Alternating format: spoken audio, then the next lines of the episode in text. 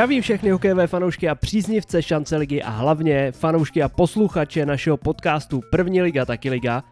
Společně jsme to dokázali. Někteří z vás vydrželi od začátku až do konce. Věřím, že jsou mezi váma takoví, kteří doposlouchali všechny epizody od dílu číslo 1 s Markem Sikorou až do dílu číslo 35 s Nikem a Zakem Malíkovými. A já jsem zase vydržel celou sezónu poctivě vydávat epizody každé pondělí až do teď. Posledním kole, v poslední zatáčce jsem zaváhal, trošku mi to uklouzlo, sehrála tam roli i řada dalších věcí a poslední epizoda první sezóny, epizoda číslo 36, se k vám dostává poprvé v historii až v úterý. Ale myslím, že i tak to byla parádní jízda všem. Ještě jednou moc děkuji za přízeň. Pokud ji chcete vyjádřit i jinak a podpořit mě a taky hrdě reprezentovat a nosit barvy našeho podcastu, máte konečně možnost. Ve spolupráci s firmou Unity jsme totiž nechali vytvořit první edici kšiltovek s logem podcastu První liga taky liga, kterou si exkluzivně můžete zakoupit na obchodu marken.cz. Najdete ji v záložce ostatní v sekci První liga taky liga.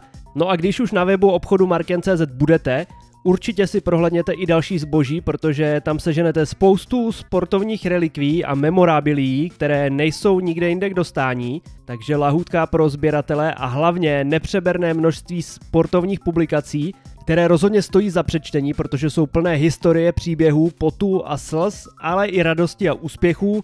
No takže mazej na marken.cz a kup si naši kšiltovku a taky něco na čtení. Nový. Nový. Nový. Kladinko to dokázalo. To, o čem se nahlas mluvilo už od léta, v podstatě žádný expert ani novinář téměř nepochyboval, že se rytíři vrátí do extraligy, měli na to našlapaný a hlavně zkušený kádr, finanční prostředky i mediální pozornost a zájem, jenže asi nikdo nečekal, že to Kladno bude mít v celé sezóně tak složité, že do čela tabulky se vyhoupne až na poslední chvíli v posledních kolech základní části, že ztratí spousty sil už ve čtvrtfinále se Sláví, že bude dostávat tolik gólů a bude to muset často honit až na poslední chvíli, že bude téměř nejvyloučovanějším týmem soutěže, no a hlavně, že bude v podstatě třikrát ve finále na pokraji vyřazení od hlavy. Dukla měla soupeře dvakrát na lopatě, kdyby za stavu 2-0 první domácí zápas ovládla, Kladno by se mohlo jít klouzat, a po krádeži v pátém zápase měla Jihlava další exkluzivní matchball na vlastním hřišti, a zápas začala parádně, aktivně, zase šla zásluhou Jirky Fronka do vedení, jenže Fronky byl nakonec smutným hrdinou při obratu rytířů, protože pod tlakem chtěl ve druhé třetině v klidu dostat puk za branku, omést ho po prknech a poslat ho do bezpečí. Místo toho ale trefilo hokejku, která ležela už nějakou dobu na ledě, od ní se puk odrazil k Šimonu Jelínkovi a ten exibiční zadovkou mezi nohama našel Patrika Machače a ten zas nekompromisně vyrovnal – No a necelý tři minuty šťastnou brankou zařídil obrat bývalý Duklák Jakub Suchánek, kdy trefil snad o dvě tyčky puk do branky, sám to nejdřív ani nevěděl a radoval se až podle zvednutých rukou svých spoluhráčů a hlavu to tak položilo, že na odpověď už se nevzmohla a to ani v tomhle zápase, ani v tom dalším. A jak může jedna ležící hokejka, nevinně vyhlížející situace a ležící herní nástroj v rohu zvrátit nakonec celou sérii? Protože ten třetí pokus hlavy na ukončení série a zázračný postup utnulo Kladno v sedmém zápase okamžitě po úvodním vazování. Vletělo na soupeře tak sebevědomě, že za 18,5 minuty už to bylo 4-0 a bylo vymalováno. Gólové ožili oba centry, které jsem tady posledně hanil, tak asi nás poslouchají. Ale Rostislav Maroš, kterého Pavel Richter v přenosu přejmenoval na Mesároše, dvakrát skóroval, pěknou branku přidal i Marek Račuk a všechno hlavně rozjel Nick Hlava, který svůj gól i zápas věnoval ze snulému trenérovi Miroslavu Fričerovi, který ho ve Znojmě zase namotivoval k velkému hokeji. Nick si vzal na rozbruslení dres s číslem 14 a jmenovkou Fričer, aby uctil památku tohoto trenéra. Jihlava to sice nevzdala, sympaticky se snažila bojovat a dokonce párkrát zamknula soupeře v pásmu. Kladno si to ale zkušeně pohlídalo a zkrátka nebylo možné aby o tak velký náskok takový tým přišel. A možná tomu pomohli i diváci, kteří se v omezené míře mohli vrátit do ochozu na rozhodující zápas. A bylo to znát, moc se mi líbila ta atmosféra, kterou tam vytvořilo těch pár stovek diváků. Bylo sympatické, že Kladno dalo zhruba nějakých 30 vstuperek i fanouškům Dukly, takže tam byl i kotel Jihlavy. A opravdu i v těch zápasech finále Extraligy to bylo úplně jiný kafe A zase jsem si vzpomněl na tu atmosféru zápasů z předešlé sezóny, kterou už si možná někteří z vás ani nepamatují. No takže s odřenýma ušima, možná až do krve a taky se staženýma půlkama, ale přece jenom se Kladno vrátilo do Extraligy a uvidíme, jakou bude příští rok hrát roli. Půjdou do toho s novýma barvama, Logo, které měli doteď, změní na takové černobílé nebo tmavě modrobílé, jak bylo řečeno oficiálně. A pokračovat jako hráč bude i Jaromír Jágr, který po zápasový rozhovor přímo na ledě dělal v hlubokém předklonu, opřený hokejkou o nohy, ale řekl, že i když se třeba strapňuje, bude prostě hrát, dokud to půjde, protože tím schání partnery a jinak by klub zanikl. No, to asi byly trošku silný slova, ale zkrátka chce hrát, věří, že na to má ale Extraliga bude ještě trošku jiný level, sám jsem zvědavý, jaký tým Kladno složí a jak bude konkurenceschopné, protože Jagr naznačil, že chce dát co nejvíc šanci těm hráčům, kteří si Extraligu vybojovali, jenže to samé zkoušel loni v nesestupové sezóně Motor, kdy na to měl klid a nedopadl moc slavně ani tak, ani když nebyl pod tlakem. Takže Kladno se asi bude muset hodně plácnout přes kapsu a vypadá to, že na poslední chvíli zřejmě bude zase schánět nějaké zahraniční posily. No a když jsme u posil, v sobotu přišlo magické datum 1. května a místo líbání potřešní se fanoušci konečně mohli těšit na oznámení nových posil, podpisů a příchodů. Oficiálně před tímto datem ani nemůžou probíhat jednání o nových smlouvách a už vůbec na jejich podepisování, což jsem ani nevěděl, přečetl jsem si to až teďka v článku na hokej.cz, ale všichni samozřejmě víte, že se to děje a třeba takový Šumperk si s tím vůbec hlavu neláme a veselé oznamuje a oznamoval nové posily a ukazoval fotky, jak hráči ty smlouvy fyzicky podepisují, i když podle těchto pravidel by neměli. Ale tomuhle fabulování bude učiněna příští rok přítrž, protože kluby si odsouhlasili, že smlouvy se mohou oficiálně domlouvat a i podepisovat už během sezóny od příštího roku. Akorát to trapné oznamování a čekání na ten první máj i když je často dávno jasné a dávno prosákne, kdo kam jde, se asi stejně zachová, protože si nedokážu představit, že u nás během sezóny se zveřejní, že hráč někam odchází, jemu se ještě v tom původním dresu nepovede jeden, dva zápasy a okamžitě se na něj vyrojí miliony hlasů. No jo, ten už má podepsáno jinde, tak na to sere. Tohle se asi v Česku nedočkáme, tak jak je to třeba ve Švýcarsku a zase si budeme příští rok muset počkat na nově odhalené posily do 1. května. Ale zase to napětí, a to jestli se všechny spekulace potvrdí nebo nepotvrdí, je docela zábavný, takže mě to zase tak nevadí. No a kromě hráčů mají některé týmy jasno i o složení realizačních týmů, Vrchlabí povede znovu Petr Hlaváč a k němu byl z Pardubic dosazen rovnocený v uvozovkách druhý hlavní trenér Martin Koudelka. Tenhle model prostě nikdy nepochopím. No a kruce jim budou dva hráči, kteří docela překvapivě ukončili kariéru a sice Jan Starý, který naposledy hrál v Trutnově a šance ligu v Havířově, a taky kapitán Vrchlabí z letošní sezóny Tomáš Jirku, který se trenéři chce věnovat naplno a skončil kariéru už v 29 letech. Určitě by na to ještě měl a je to samozřejmě skvělý materiál, když to řeknu takhle ošklivě na podcast, takže doufám, že se do Vrchlabí brzo dostanu. Kolíně bude v určité roli působit kouč Jan Šťastný, který tak bude prodlouženou rukou Hradce Králové v jeho partnerském týmu. Původně Mountfield počítal do této role s dosavadním asistentem Davidem Kočím, ale on má asi vyšší ambice, chce zůstat v extralize a nabídku nepřijal. Hradec se ale ze všech sil bude snažit udržet kozly v první lize, to se ale bude muset pohlížet i po posilách, Poslal sice do Kolína spoustu svých mladých hráčů, ale jsou potřeba i nějací tahouni, zejména do obrany, kterou opouští Jakubusa, no a určitě i do útoku. Zaslechl jsem něco o Lukáši Endálovi, takže uvidíme, co z toho nakonec bude. No a do poruby přichází jako nový hlavní kouč Jiří Šejba z Prostějova, kterému bude asistovat David Moravec. A já jsem za to rád, protože, jak jsem říkal, s panem Šejbou by byla určitě parádní epizoda a doufám, že se mi to v porubě podaří realizovat. No a co se týče samotných hráčských přestupů, těm bych se detailně chtěl věnovat až v příští speciální epizodě, ve které budeme hodnotit sezonu a taky schrneme novinky před tou následující. Takže dneska tady zmíním asi jen ty největší ryby, tedy přesuny mezi Extraligou a první ligou. Ze zhora dolů míří Luboš Rob z Plzně a Vít Jonák z Motoru a hádáte správně, že oba dva si zase zahrají bok po boku ve žlutozeleném setínském dresu. No a možná, kdyby Tonda Pechanec tohle věděl, tak z Lapače neodejde a všichni tři by mohli navázat tam, kde před pár lety skončili a byli nejproduktivnějšími hráči ligy. Pechance zatím nikde jinde nepotvrdili, tak uvidíme, jestli si to třeba ještě nerozmyslí. No a velkou bombou je příchod Jaroslava Kracíka do Litoměřic, kde bude mít roli mentora pro mladé a takový borec se ji určitě zhostí perfektně. No a pan nahravač Roman Přikryl mu pomůže, protože i on se stěhuje z Extraligy z motoru právě do Litoměřic. Naopak skvělými výkony dole si vstupenku do Extraligy vybojovali Petr Chlán, který podepsal ve Vítkovicích, a Denis Zeman a Michal Gut, které si vyhledl Litvínov, takže všem těmhle mladým puškám přeju hodně štěstí a ať se jim opatro výš daří. No a ještě bych zmínil pár pro mě překvapivých přesunů či přestupových novinek. Největší je asi setrvání Radima Kucharčíka na Vsetíně. Už před loňskou sezónou totiž hodně vážně přemýšlel o tom, že skončí s kariérou.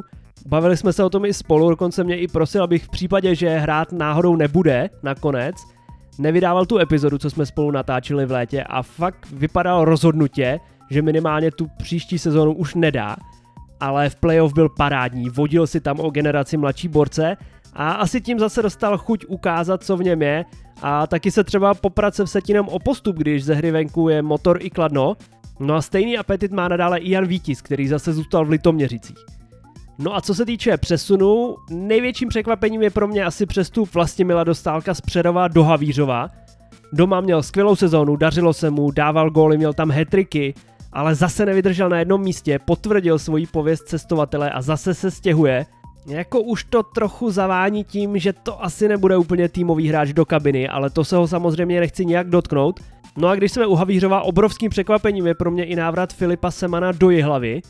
V naší epizodě číslo 25 jsem již říkal, že by bylo pěkné uzavřít svoji cestu doma v Havířově a nevypadalo to, že bych se chtěl zase někam stěhovat, ale rodinné zázemí má i v Jihlavě, dařilo se mu tam, tak proč ne? No a velkými přestupy jsou i přechod Patrika Machače z Kladna na Slávy, Honzy Strejčka a Vojtěcha Tomy do Sokolova a Davida Tumy do Ústí. To budou pro své nové týmy jistě rozdíloví hráči a dalších přesunů se jistě dočkáme během léta a budeme to bedlivě sledovat. No a ještě jsem zapomněl vlastně na Patrika Miškáře, který byl skoro nejproduktivnějším hráčem základní části a nejproduktivnějším hráčem playoff a u něj se potvrdilo, že se stěhuje z Litoměřic do Karlových vadů. Komu se daří? Dneska bych chtěl vyzvednout dva nenápadné kladenské hrdiny, kteří na první pohled možná tak vidět nejsou, ale jsou obrovsky platní pro výkon svého týmu. Jedním z nich je centr Tomáš Pitule, který v zápasech číslo 6 a 7 vyhrál skoro 64% buly, což samozřejmě soupeři ubere spoustu sil, když pak musí o puk znovu bojovat. Pitlák je strašně nepříjemný před bránou, je silovej a celkem v obou zápasech je v tabulce pravdy na plus čtyřech, takže byl naladěn u střelených branek, dobrá práce.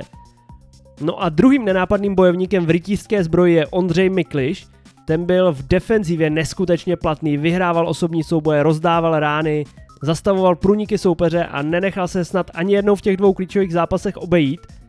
V obou zápasech skončil na plus dvou a svou poctivou hrou si vysloužil i povolání do přípravy se Spartou, které patří.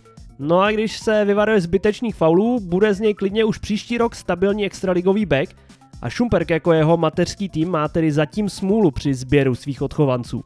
No a na druhé straně musím zmínit Jirku Fronka, ten byl možná, co se týče produktivity v playoff, lehou lince za očekáváním, ale v každém zápase si ho člověk všimne a v těch uplynulých dvou klíčových byl vidět z kádru hlavy asi nejvíc. V obou zápasech dal gól, pětkrát vystřelil na branku, jako jediný ještě s Jakubem Ilešem byl po těch dvou zápasech v plusu a opravdu nechal na ledě všechno, jen ty bule se mu vůbec nedařily, ale už jsem o tom mluvil, proti těm neskutečným kladenským centrum je to skoro nemožné. Komu se nedaří? No a dneska vyberu tři hlavské hráče, kteří v mých očích zůstali dost za očekáváním. Prvním je určitě Matěj Zadražil, který měl parádní start sezóny v novém angažmá, jenže pak se zranil a po návratu už to prostě nebylo ono. Ve finále číslo 6 a 7 skončil po každé na minus dvou, v celém playoff nedal gól a připsal si jenom tři asistence a to dvě z nich právě až ve finále. Od něj fanoušci i trenéři asi čekali mnohem víc.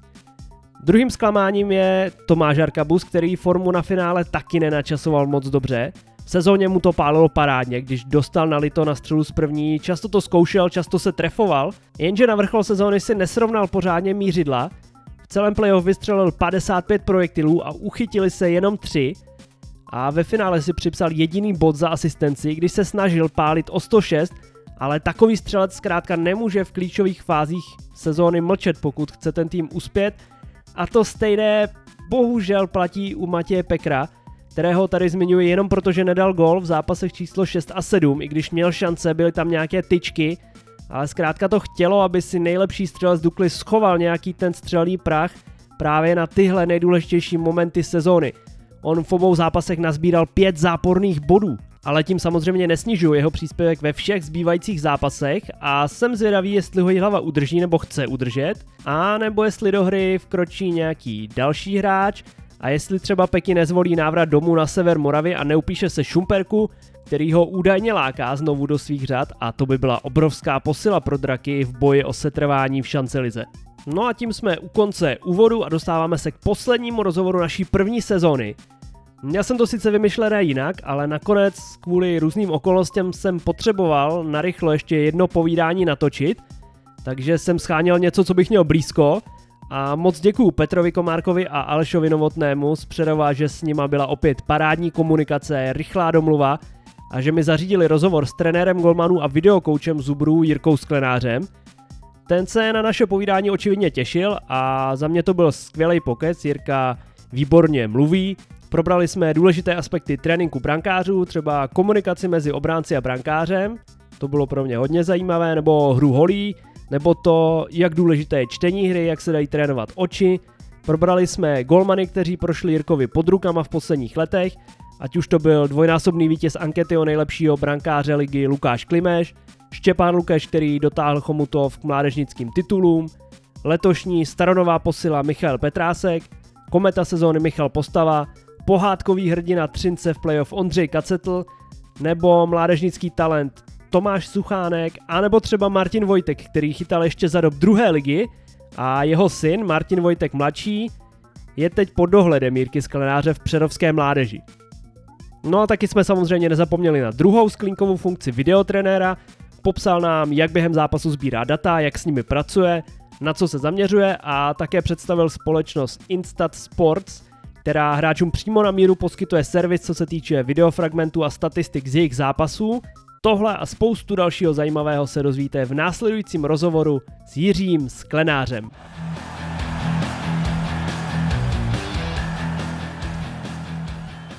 Zdravím všechny naše posluchače a vítám vás u dalšího rozhovoru.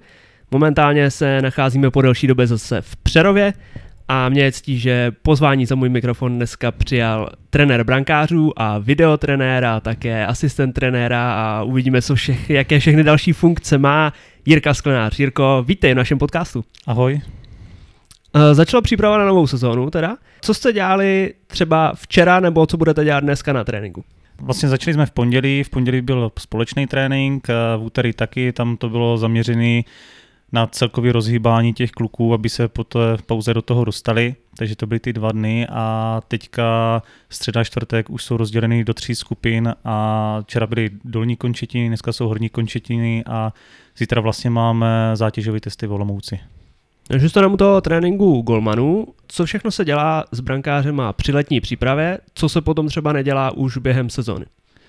No tím, že my tady spolupracujeme s Zanderle Sport, potažmo s jejich trenérem Kubou Fričem, tak uh, on má ty tréninky zaměřený celostně pro jako kompletní rozvoj jak hráčů, tak golmanů, takže tam uh, co s ním spolupracujeme, tak uh, v podstatě mobilitu, koordinaci má všechno v těch trénincích i s těma hráčema, když kluci chodí, takže pro mě pak uh, že to dolaďujeme, co se týče tréninku očí, co se týče postřehu a tady těchto věcí. A to vlastně děláme už od teďka, aby jsme si nějaké věci ukázali a pak, aby jsme to jenom v té sezóně, když bude let, eh, to pořád oživovali a navazovali na to. Takže my to, my to máme tady postavený, že prostě co jedeme v létě, tak jedeme pak i v sezóně. Nemáme to, že v létě se jede něco a v sezóně něco jiného. Na to se jenom nabaluje. A to znamená, když máte teďka nějakou tu společnou fyzickou přípravu, tak teďka v létě před tou sezónou nebo v létě, to teďka skoro ještě ani není léto, ale zrovna v tuhle, tohle období uh, se jede fakt jenom na kondice na fyzickou přípravu. Teď se jde na kondici na fyzickou přípravu, protože tím, že my tady nemáme let, tak eh, se zaměříme tady primárně na tohle. Ale s tím, že eh, kluci, už jsme to eh, nastavili loni, že během června už jezdili i na ledy, takže to máme zapojený do tohohle. Vím, že některé kluby, kde mají i ten led, tak normálně během té letní přípravy chodí i dvakrát týdně na led. Tady se toho možná dočkáme taky, uvidíme. No. No a jak to potom máš vymyšlený, když už vezmeme ty tréninky přímo na ledě? Je to nějak prostě dlouhodobě, že máš nějaký harmonogram a se synchronizovaný že i ty kluci třeba vědějí, co kdy, který den, který týden budou dělat? My to máme nastavený a to myslím, že je jako v, prostě takový standard, eh, že s golmanama chodíme o 15 minut dřív na let, ale to myslím, že to je standard snad eh, jako ve všech klubech, nejenom tady, ale na světě. A tady to máme ještě tak eh, jako udělaný tím, že kluci chodí golmani o dost dřív než hráči celkově na zimách, takže oni si tu mimoledovou přípravu odjedou ještě před týmovou poradou týmová porada, hráči jdou pak do posilovny, tam máme prostor s Glumánama se ještě doladit věci, co se týče tréninku očí a tady těch postřehových věcí ještě před ledem, aby byli fakt nachystaní na ten led. A pak jdeme na ten led a vždycky řešíme eh, buď na ten týden, anebo třeba den, dva dopředu s klukama, na co bychom se chtěli zaměřovat. Bude to na základě toho, s kým budeme hrát, Víš třeba letos s Jihlavou, kde jsme se primárně připravili na jejich přesilovky, a nebo se s golmanama bavím a řešíme, co bychom chtěli zlepšit jako v jejich chytání. Ale to se většinou komunikujeme spolu a domluváme se tak, aby oni to brali, ten můj náhled a samozřejmě pokud oni tam chcou něco zařadit osobně, tak to tam takhle zařadíme. Takže to není tak, že přijdeš na trénink a řekneš, dneska třeba budeme dělat tady to. Ne, to jako já se chci vždycky s nima domluvit, než jdem na ten led, aby oni, aby oni to věděli a aby jsme do toho mohli i naskočit. Samozřejmě tím, že tady už ty kluky mám delší dobu, už znají jako můj styl práce a ty cvičení, tak už není problém říct, kluci jedeme tohle, takže oni si dají jedno cvičení na zapracování a jdem rovnou na to a už nemusím nějak zvlášť vysvětlovat a jenom tam ladíme ty detaily. A to znamená, ty máš tu skupinku golmanů a s tou při tom tréninku uh, pracujete celou dobu, nebo i potom se jednotlivě třeba ladí u každého to, co zrovna potřebuje? Tak tam je těch prvních zhruba těch 15 minut na začátku, kde to máme jako zapracování, plus uh, řešíme určitou herní situaci, pak přijdou hráči, je tam společný týmový trénink, kde s každým jako golmanem individuálně řešíme dané cvičení, danou střelu, prostě co, co tam je v tom tréninku a pak, když je prostor a energie ještě po tréninku, tak tam třeba něco ještě dolaďujeme a tam zase přímo s tím, s tím golmanem nebo s těma golmanama, tam máme prostor třeba 10-20 minut.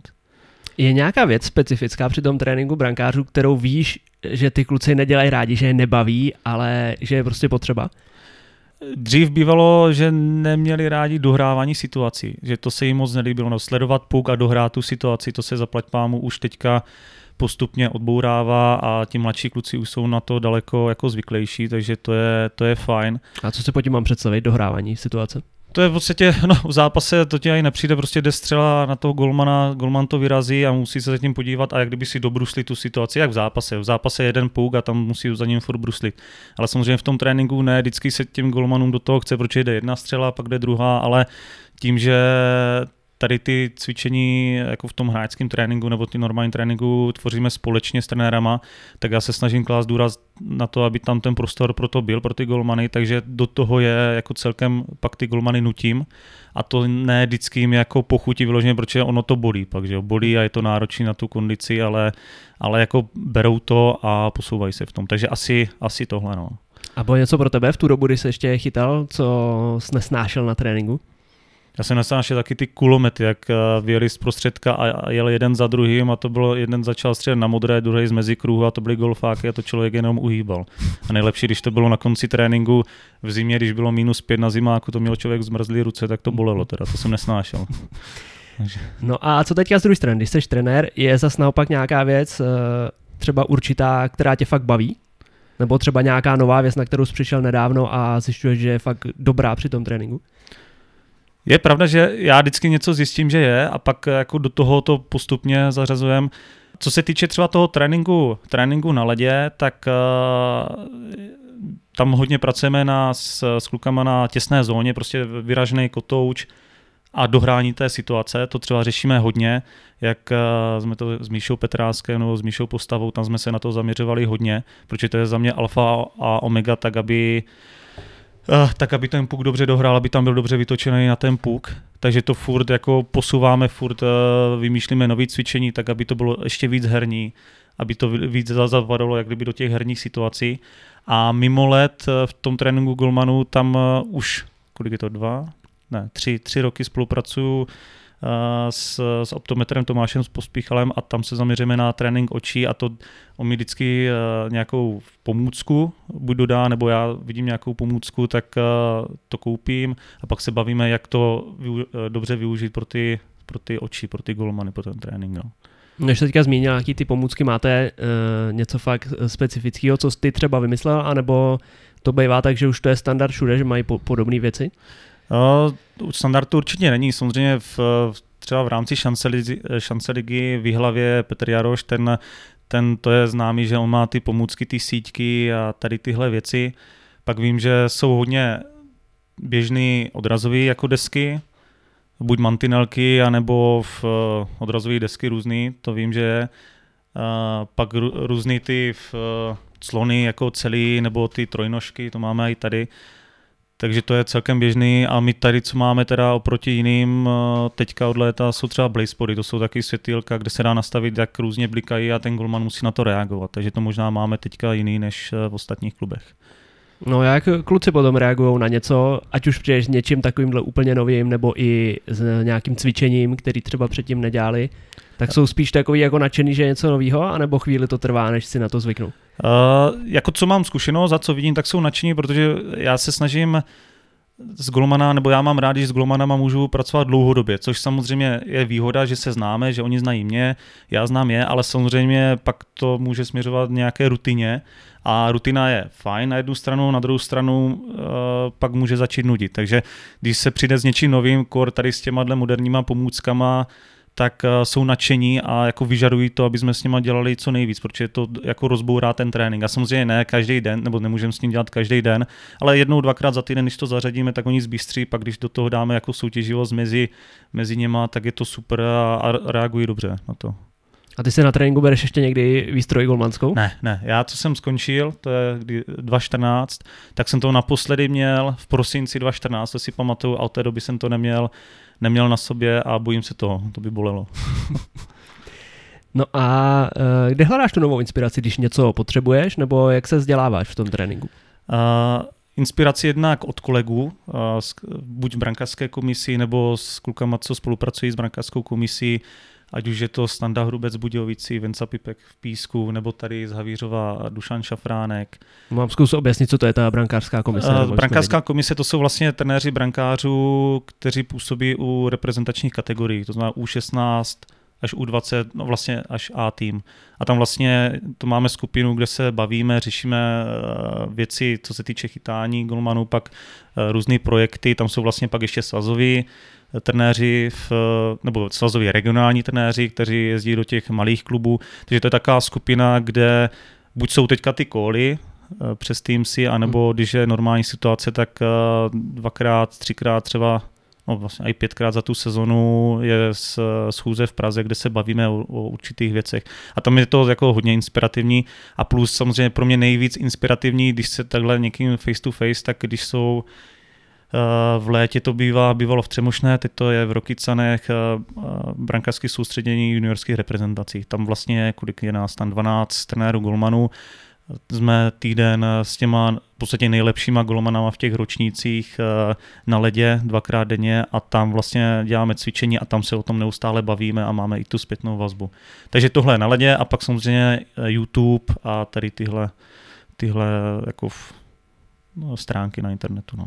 No existuje i nějaká spolupráce, když to vezmeme mezi klubama v rámci šance ligy, že se znáte s těma ostatníma trenérama golmanů, anebo to je třeba tak, že si některý jako něco chrání a nechtějí to prozradit? Jako já, co mám zkušenost, tak drtivá většina jako trenérů, golmanů jako je nakloněna té spolupráci, normálně se bavíme, tak v té šance lize, jak jsem říkal, je Dušan Šafránek v Havířově, Radek Girátko nakladně, jako nerad bych na někoho zapomněl, ale tam, tam není problém, my si zavoláme, když třeba mají i zájem o nějakého golmana, co tady prošel tou organizací, tak se ptají, proč tady skončil, co by, jako jaký mám názor na něho a normálně se bavíme. Jako u těch trenérů golmanů musím říct, že to tam se bavíme vždycky na rovinu jako s cílem eh, ty golmany posouvat, takže tam není problém žádný.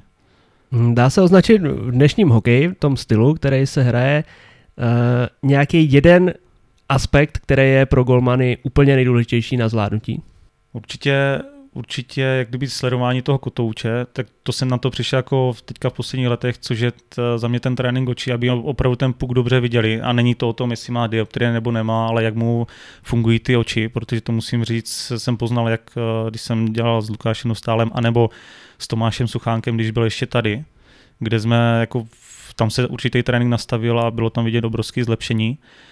Eh, Tady tohle a pak aby zvládnul, s- samozřejmě musí mít to chytání v sobě, no. to prostě se s tím musí narodit a to jako člověk pozná postupem času, jestli ten kluk to v sobě má, jestli ten puk chce prostě takzvaně zežrat, že tam eh, i skočí nějak a prostě ten puk chce chytit a my pak jako trenéři do toho dáme určito, určit, určitý zásady a techniku, takže asi tohle, prostě musí to mít v sobě. No. Než jsi říkal ty oči, uh, jak se to dá trénovat? Jsou různý, různý cvičení na základě diagnostiky. Eh, Když to řeknu jako tak laicky, eh, jsou gulmani, kteří mají problémy přechod eh, dálka blízko, a, nebo, a naopak jsou zase gulmani, kteří mají problém třeba blízko dálka. To znamená, dálka blízko letí puk eh, z dálky třeba od modré čáry a některým gulmanům se stává, to si určitě všimni, že třeba promáchne. A řekni, to je hrozný gol, jak se mu to mohlo stát, Mhm. ale pak mi přijdem na to, že v určité vzdálenosti ten puk prostě ztratí a už nás to nestačí zareagovat. To byl třeba případ Tomáše Suchánka, to bylo ještě v dorostu, kdy takhle dostal 6 branek třeba za tu sezonu, což je celkem jako Hm. tady z těchto situací dost. Pracoval na tom a obrovsky se to zlepšilo. Zase jsou golmani někteří, kteří to mají naopak, že když se ten puk dostane blízko, tak ho třeba pod sebou nevidí, takže taky se dá na tom pracovat, aby měl pak lepší orientaci kolem sebe, kde ten puk je a, a o tom víc mohl reagovat.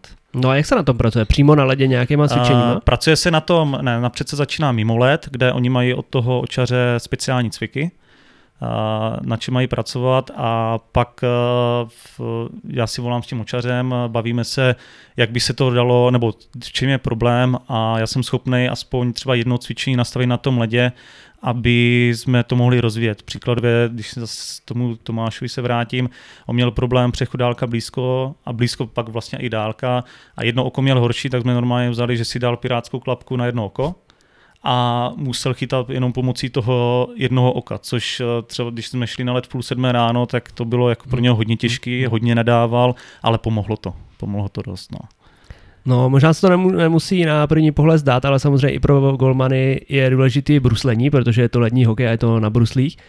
Uh, trénujete, ať už to vezmu třeba v mládeži, když se to pořád ještě rozvíjí, anebo i s dospělýma už klukama, uh, prostě pořád pilujete i bruslení na trénincích? Uh, pilujeme i, i s dospělými, samozřejmě tam se to snažíme dávkovat i na základě toho, jak jsou zápasy, jak, jak moc jsou vytížený, ale snažíme se taky, protože samozřejmě v, jsou gulmani takový, jsou gulmani takový, třeba tady v Přerově to máme, že jsou celkem ti kluci rozdílní, ať už tady byl Dan Dvořák, nebo teď je tady eh, Míša Postava s, s Míšou Petráskem, tak každý z nich je jiný. Takže se to snažíme pilovat dost, ať už eh, co se týče šaflu, typu už přesunu, nebo slajdu na základě těch herních situací, ale snažíme se a většinou spíš se tomu věnujeme po tréninku i v rámci té kondice, kde to pilujeme, 10, třeba 10 minut a jedem. Jak to vůbec s bruslema u golmanů? Ty mají trošku jiný ne, než hráči v pole a třeba bru, eh, brousí se to i třeba jinak, nebo je nějaká jiná manipulace s těma bruslema? Záleží samozřejmě golman od golmana, jak to brousí, jsou, jsou br- brusiči, co zvládnou třeba tu špičku nabrousit jinak než ten zbytek nože. To jsem se třeba k tomu, já ještě když jsem chytal, nikdy nedostal, takže nemůžu jako vyložit, co je dobrý nebo ne, to záleží na tom golmanovi. To znamená, když tu špičku nějak udělá, tak aby se od toho nějak líp odrážel? Přesně tak, třeba tu špičku, co vím, tak eh, že mají třeba vnitřní hranu vyšší, aby se jim líp odráželo, protože my potřebujeme hlavně tu, nebo golmani potřebujeme hlavně ty vnitřní hrany na těch nožích. Pak samozřejmě eh, někteří golmani používají trojkový nože, to znamená 3 mm široký, někteří za 4 mm široký, zase je to názor od názoru, eh, že někteří řeknou, že má 3 metrový nůž, tak logicky menší třecí plocha, takže se cítí rychlejší. Někteří zase naopak, když se z toho hů- hůř odráží, protože je to uši, tak zase jsou ty širší nože. A pak, co teďka vlastně v posledních letech se začalo, tak eh, vyšší, vyšší ty holdery, to znamená, že mají mají, že jsou trošku výš ti golmani, to znamená, že se jim líp odráží, když jsou v tom rozkleku a jdou do těch slajdů, takže to je takový rozdílný teďka. No a co ještě jeden aspekt, a to je hra holí. Já jsem se díval na tvůj web, jsem se trošku eh, snažil vzdělávat, tak na to tam bylo docela hodně článků a videí. Jak to je důležité v dnešním hokeji rozhrávat a fakt pomáhat těm obráncům a té obraně? Tam je to hlavně spojený eh, s tou komunikací, protože i sebelepší golman, který umí hrát s hokejkou, ale je tam špatná komunikace s bekama, to znamená, že beci si buď nevolají, anebo špatně si najíždí. To mě tak... přišlo právě hodně zajímavé, že tam přímo byl článek na to, jaký signály mají používat, jak se mají při tom tréninku uh, domlouvat, aby to potom přenesli do toho zápasu. Tak jsou povely, já tam mám, myslím, jsem měl na tom webu čtyři, čtyři základní povely, které vlastně vychází a to mají jako v, taky v hodně klubech tady tyhle povely, vychází to prostě z toho, aby viděl golman, když se na něho křikne, kam to rozehrát a musí tam být 100% důvěra, že když to třeba hraje za sebe, takže tam ten hráč je. Ale to je právě o tom tréninku i s tím týmem. A pak co se týče té dané jako vyložně té práce pro toho golmana, za mě to klíčový, protože ten eh, golman najednou se stává šestým hráčem a může tu hru extrémně urychlit. To třeba, když to vidím eh, v, v extralize, tak eh, teďka v playoff Honza Ružička z Boleslavy byl výborný. Když ještě byl v české extralize Brandon Maxwell, ten byl taky úžasný. Mm-hmm. A samozřejmě já, když jsem to začal víc řešit, tak eh, v roce 2015, když bylo mistrovství světa v Česku, tak za kanou chytal Mike Smith. A to byl teda extrémní případ. Ten se tím bavil a co vím, co jsme se bavili, tak on i v těch týmech, kde chytá, tak má dvakrát do týdne meetingy s bekama, kde on si je sám řídí a říká jim, tady si budete najíždět, já vám to dám vždycky, ale tady chci, tady budete a když tam nebudete, tak máte problém. Takže. To je hustý. No. no a jsou všichni golmani takový, že uh, se nebojí do těch rohů a za tu branku výjíždět a chtějí, nebo jsou takový, kteří zůstávají do poslední chvíle v brance a jenom když to je nevyhnutelný, tak prostě vyjedou. Ono záleží, jak jsou na tom, samozřejmě i bruslářsky, jako v tom hráčském bruslení, a jak si na to věří. Samozřejmě, když třeba ten golman není úplně v pohodě, tak jsme i domluvení, hele, nechoď tam, počkej si, ale většinou, co mám zkušenost, tak eh, je ta práce hokejkou baví. A je baví ty puky vyhazovat ven ze třetiny. A třeba loni, když eh, tady ke konci sezony byl jak Míša Petrásek, tak Klíma, tak oni vyloženě mezi sebou soutěžili. A jako fandili si, kdo dá třeba gól. A když jsme tady, myslím, hráli s Litoměřicema, tak vím, že eh, ten Klíma byl snad metr od toho, aby ten gól dal. Ale protože my jsme měli jako na tréninku nastavený chytneš puk, polož a rozehraj to. Oni tak i mezi sebou soutěžili a máme tady i na konci tréninku s golmanama soutěže, buď hrajeme curling, anebo na břevna hrajeme okoly. Teda většinou vyhrává trenér, že? Ale A oni ještě nepochopili, že já mám hráčský, hráčskou hokejku, hráčské rukavice, takže mám výhodu, ale... A to se počítá normálně, spravedlivě, když oni mají. Já si říkám, já jsem za trenér, já jsem jako už, už nechytám dlouho, takže vy máte výhodu, vy jste v tréninku. Takže, a ono to i leze do peněz, takže tam je to, tam je to vyhrocený občas. No já jsem hlavně slyšel, že to je vyhrocený i skrz to, že uh, tady golmani, co tady jsou, uh, Michalové, jsou slávisti a ty jsi Spartan, prej. No jsou, jsou, to je, to já nechápu tady, co je golman, tak je vždycky fandí slávy, já nevím, jak to vybírám. A jako tam je to, tam je to hrubý. A tak no. by se na to měl zaměřit příště, ne? Že při pohovoru se ho na to ptát. To ne, to zase, to zase máme se o čem, o čem bavit a jak do sebe zajíždět. Samozřejmě Eh, třeba Míša Petrásek, to je jako velký slávista, tak já mu fakt posílám fotky malého ve spartianském bodičku. Zase naopak oni mi posílají, když Sparta prohraje, tak mi posílají nějaký ty, ty, ty fotky, jak, jak je možné, že Sparta prohrála a zase Míša postava, ten má slavistický kelímek na místě, takže je to radost, no. Tak teď brzo bude semifinále poháru, ne? Že budou No to, jsem, to doufám, že jim oplatíme tu prohru z derby. No, kromě nějakých dovedností, teď, co jsme probrali při tom tréninku, co se dělá takhle jenom mezi, eh, nebo s golmanama, tak samozřejmě musíte, nebo trénujete určitě i nějaký herní situace přímo, kde potřebuješ nějaký hráče spole. Mm-hmm. Jak probíhá ta komunikace i mezi ostatníma trenérama, mezi zbytkem týmu? Můžeš si jakoby kohokoliv, eh, nebo má to nějaký harmonogram, kde vám prostě ty hráči jsou k dispozici a dělají to, co ty jim řekneš? Tak tady to máme v Přerově nastavený, že my chodíme vlastně o těch 15 minut dřív a já se vždycky domluvám s těma hráčima a to je v podstatě na mě, jak se domluvím, ale tím, že chodím já s golmanama a chodí i skills coach Vítě Černohou znalec s hráčema, tak se to vždycky snažíme vyvážit, že třeba řeknu ne, ty běž s Vítěou třeba brusli nebo běžte se zaměřovat a zase veznu nějaký jiný. Ale co mám zkušenost, tak ti hráči chcou chodit na tyhle tréninky se mnou, nebo na ten prostor se mnou, protože jsou to cvičení i pro ně. Já nemám rád třeba cvičení počkej, jak se golman přesune, trpere mu to vystřel. Samozřejmě jedno cvičení tam vždycky máme takhle na začátku, ale pak jsou to herní situace, kdy já po těch hráčích chci, aby to hráli naplno, aby svým způsobem soutěžili s tím golmanem a pak je to, pak je to sranda i pro ty hráče a zlepšují se třeba i oni v těch věcech. Hmm, ty máš samozřejmě zkušenosti, kromě Ačka, i bohatý z mládeží. Dá se říct, co z toho, samozřejmě všechno má své specifika, obě dvě odvětví. Eh, je některý z těch dvou, který tě víc baví? Rozvíjet prostě toho mladého golmana, učit ho fakt ty věci, anebo potom u toho dospělého fakt spíš pilovat nějaký ty detaily. Tam je rozdíl, v mládeži je rozdíl ten, že tam t, ten trenér vidí rychleji ten pokrok, ten progres. Což je jako fajn, nehledě na to, když jsou to třeba kluci, který eh, s nima člověk dělá třeba od deseti let, třeba u toho Tomáše Suchánka, když člověk ho, vlastně, když jsem začal trénovat, tak on byl kdy mu bylo 9 let a pak ho viděl třeba v těch 18 s nějakou samozřejmě pauzou, tak tam viděl ten postupný progres, to je fajn.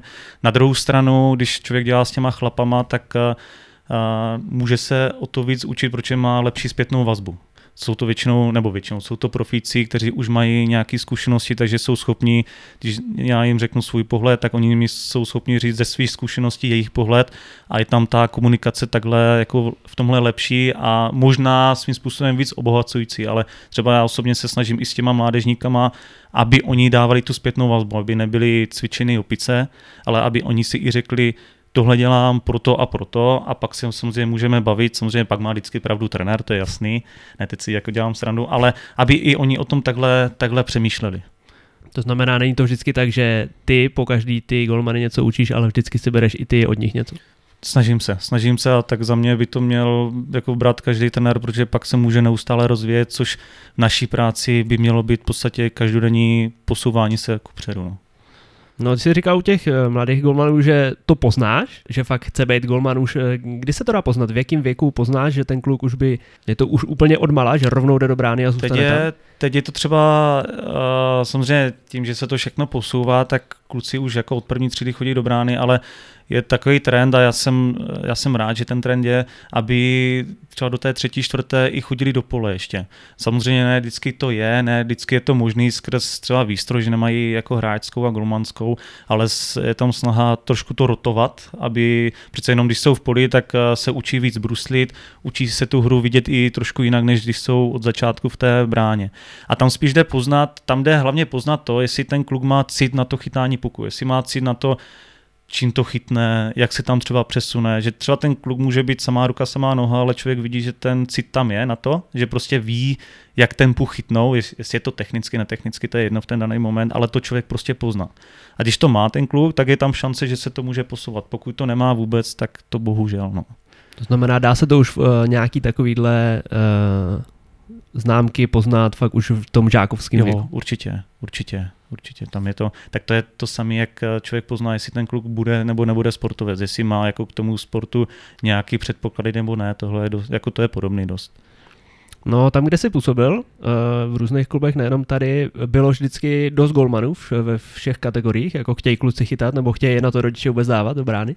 Co, co jsem byl, jak v Chomutově, tak v Chometě, tak jo, tam ten zájem byl, zájem byl velký, v Chomutově stoprocentně, tam, tam vlastně se těm klukům věnovalo už fakt od té první třídy, bývaly ty golmaňáky, myslím od první nebo od druhé, tady to třeba máme až od třetí, od čtvrté třídy, takže tam to bylo fajn a to samé i v Brně, v Brně. Tak tam je ten hokej v tom Brně fenomén, tak ten zájem byl taky.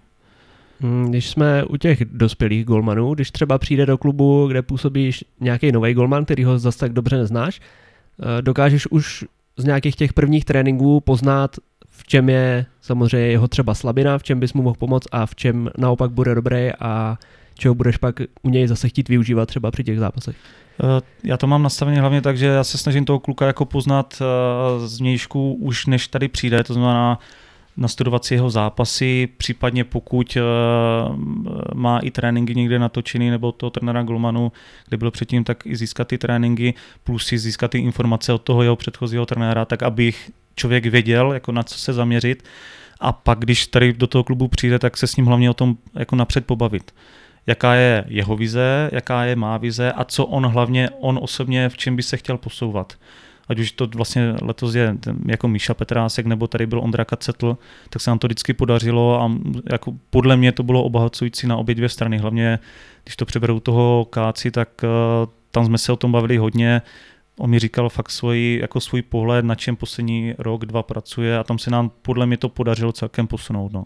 No, když jsme udělali, to je neskutečná pohádka, co se mu povedlo, ne? Kdy v létě skoro neměl kde chytat, byl trojka v kometě a teďka ne, že má titul, ale on ho prostě vychytal, má rekord v, v počtu čistých kont v playoff a neskutečný příběh. Jako já jsem za toho Ondru moc rád, moc rád. On vlastně k nám tady přišel, že nám začal chytat eh, na Generali Cupu a pak eh, odchytal tři zápasy Generali Cupu, pak teda měl covid, tak eh, tam bylo trošku zaseklý a pak nám ho tady Kometa dala v podstatě do Vánoc nastálo. A teda musím říct, že pro mě osobně to bylo obrovsky obohacující, protože Ondra je zkušený golman, těžký profík, který se ale prošel jako různýma jako těžkýma situacemi v těch předchozích klubech, ať už v Hradci nebo hm. v Pardubicích, kde za mě chytal slušně, ale jako s celkem s tím zametali. I teďka třeba v té kometě to měl těžký, kdy ho přivedli, v podstatě mu nedali šanci a poslali ho k nám, ale on jako sám bral tu možnost být u nás, eh, jako Fagi vzal dobře. On byl šťastný, že tady může být, jednak skrz tu partu a jednak, že když tady přišel, tak fakt se vyhrávalo, on chytal výborně. I co jsem teda mě potěšilo a co bylo i super pro mě, on si fakt eh, řídil obranu, bral si třeba ty obránce, hlavně ty mladší a říkal jim tohle, tohle dělejte, takhle to dělejte a šlo to vidět teda hodně i v těch zápasech na tom ledě. A pak jak šel do Třince, měl trošku, eh, měl blbý, že zrovna jak tam přišel, tak tomu Třinci se přestal dařit, eh, hrál hůř. Nebylo to teda jenom o něm, samozřejmě dostal tam určitý horší branky mm, ze Spartou a tady ty, takže se to tam trošku nalepilo, ale co jsem viděl, tak jako furt na sobě pracoval a furt na to, co tam chtěl dávat, tak tam dával a vrátilo se mu to teďka v tom playoff. A samozřejmě i trošku štěstí, když já to slovo nerad používám, ale štěstí přeje připraveným, Štěpec byl mimo, on, on naskočil do toho playoff, chytnul to a, a nabalovalo se to, nabalovalo a super. Jako. Neskutečný. Jako o Třinci asi jediný, eh, o čem se pochybovalo, je právě, jestli ty golmani tam to zvládnou, že jakoby neměli tak velkou hvězdu v té brance, ale právě Ondra ukázal neskutečný jako věci. Já, já jsem z toho taky měl radost, protože já si to taky pamatuju z Hradce a už byl strašně podceňovaný tím, že i začínal letos v první lize, tak se od něj nic nečekalo a on pak předvede něco takového. No tam, tam je to samozřejmě toho Ondry možná taky práce s tou hlavou v tom, že za mě se zbytečně kolikrát podceňuje. Hm. Že za mě, kdyby si ještě víc věřil a věřil v to, co v sobě má, protože on fakt jako chytat umí, tak třeba by neměl tak problém s tím jako podceňováním toho okolí, ale to je jako na další debatu a na hm. další práci. Ale tam bylo fakt, že tam šlo vidět, že ti kluci možná trošku neví v playoff, co od něho ze začátku čekat, ale tím, že mu to začalo jít, tak a ten Třinec i jako velice dobře bránil, musím říct, a on pak vytáhl ten klíčový zákrok v tom klíčovém momentě, tak to pak šlo krásně dohromady a jako ten Třinec měl jako nejkomplexnější pak ten mančav tady v tom. No, když se ještě naposled uh, vrátím k tomu tréninku, tak samozřejmě každý golman tím, uh, jakou má stavbu těla, jaký, uh, jakým chytá stylem a tak, tak samozřejmě Nějaké věci asi při tom tréninku se dají aplikovat na všechny, ale nějaký se samozřejmě musí přizpůsobit tomu stylu a tomu danému golmanovi. Do jaký míry to je takový, že se to dá použít vždycky a do jaký míry je ten trénink přizpůsobený přesně na styl toho daného golmana. Tam jde o to, že on, samozřejmě každý golman má své predispozice, klubní rozsahy, jaký je to typ, jestli je to dynamický typ, nebo je to spíš takový uvozovkách pomalejší typ, který je třeba vyšší golman, ale který radši si počká, zatáhne se a počká, že ho to trefí. A za mě ty věci, co se týče aplikace, jsou jako stejné na každého golmana, ale pak záleží to, jak on je bude chtít využívat a používat v tom zápase.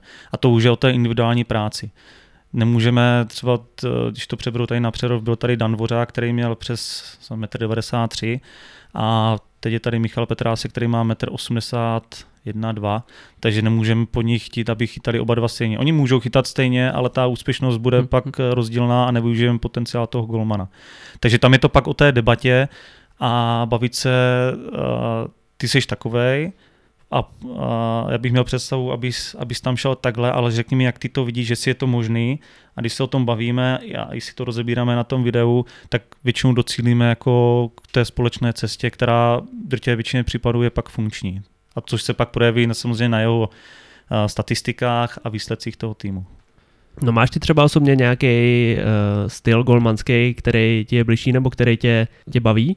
Já osobně razím, razím cestu aktivního chytání jednoznačně a mám, i jsem měl tu možnost, nebo mám tu možnost, jak dělám u těch nároďáků 16, 17, tak i to tam postupně implementovat, implementovat tam a jednoznačně jsem toho, tohohle názoru, protože tak máme šanci i z těch, třeba ne tak s těma pozicema má dobrých golmanů, to znamená menších golmanů, už to teďka přeberu konkrétně, protože samozřejmě ten severoamerický trend nad pod 1,90 m to není golman, mi se to třeba osobně nelíbí. Hmm a jsem rád, že se to tam taky třeba teďka postupně rozbourává. Tak tady tím tou aktivní hrou můžeme využít potenciál daleko většího množství golmanů. Samozřejmě, když máme 1,95 m vysokého golmana, tak po něm nemusíme chtít, aby tam lítal jako lítal, to není potřeba. Ale furt tam může pracovat tak aktivně, aby nebyl zatažený, aby maximálně využíval svoje tělo. A pak samozřejmě, když máme menšího golmana, třeba typu fakt tady v předové Michala Petráska, Eh, kde on bude aktivnější, ale aby to mělo svoje zásady, aby to je rozdíl aktivně a rozlítaný, to je velký rozdíl,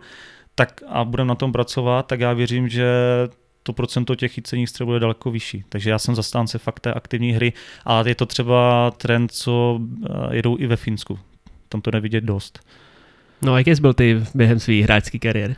Já bych to, to bych nesrovnal, protože ta doba, kdy třeba jsem byl kdysi dávno v mládežnické reprezentaci a pak i v té juniorce v někde v extralize, tak eh, ta doba byla jiná. Tam nebylo běžný, že by trenér Gulmanů byl na každém tréninku, eh, že by byly úplně pravidelně třeba ty brankářské tréninky, že by se řešilo nějak video, to tam ještě nebylo. To, to musím říct, že v Česku se začalo daleko víc řešit a daleko takhle v těch klubech eh, víc na to klást důraz až od roku podle mě tak 2010, že se to začalo víc rozvíjet a teďka v posledních letech od nástupu vlastně Radka Tota do čela brankářské komise, tak fakt se to posouvá rok od roku a musím říct, že jak se furt třeba kritizují, jako kde jsme v rámci toho světového hokeje, tak fakt ty golmany i díky tomu, tady tomuhle, že trenéři golmanů se neustále posouvají, tak furt máme na velice slušné úrovni každý rok. Takže takže tam bych to vůbec neřešil, když se vrátím k tomu jako moje chytání a, a, a teďka chytání v dnešní době. No. No, když jsme teda u tebe, konkrétně ty skončil hráčskou kariéru docela brzo a hlavně si docela brzo už začal trénovat, že? Já jsem vlastně začal trénovat, když jsem skončil v Jinorce v Třince. Z Třinci vlastně odmaturoval jsem, šel jsem na operaci s kotníkem, tak jsem se pak vrátil, vrátil do Přerova a tady jsem se vlastně potkal v mužstvu s Ladou Kučarou, mimochodem s hlavním trenérem Ačka, který se mě zeptal, jestli bych nechtěl jako pomáhat s dětma, když uh, jsem studoval dálkově vysokou školu, tak jsem říkal, že jo. A, a to znamená, to ti bylo třeba 19-20, ne? To mi bylo 19 v té době, to bylo dva, podzim 2011. A mě to chytlo a našel jsem se v tom, protože já jsem třeba teďka vzpomínal, co jsem chtěl jako malý dělat a já jsem chtěl být vždycky učitel. A samozřejmě učitel nejsem, mám vystudovanou management sportu, ale trénování je vlastně učení těch dovedností a učení toho hokeje, takže vlastně, vlastně učím a jako baví mi to a neskutečně mi to naplňuje a i lidsky rozvíjí, takže mi, jako baví mi to prostě. To znamená, už takováhle funkce si s tím vysnil někde v tu dobu, když studoval No, jo, jo. Ale jako šlo to postupně, samozřejmě tady, tady trénoval golmany vždycky e, nějaký golman, co chytal e, jako zámužstvo ve druhé lize, tak i chodil třeba jednou týdně na golmaňáky a když jsem to začal dělat já, tak se to postupně posouvalo, že jsem dostával větší prostor v trénincích, pak jsem dostával větší prostor, nebo i větší finanční ohodnocení a tak se to pořád rok od roku posouvalo a pak a pak to vyšlo to, že jsem dostal nabídku jít někam, někam jinam. No. A někdy to nebylo takový, když prostě takhle v 19-20 byl jako trenér a určitě tam byli v, v Ačku prostě tady ve druhé lize jako uh, starší kluci zkušený. Uh, neměl jsi někdy problém s, jakože s respektem u nich nebo tak?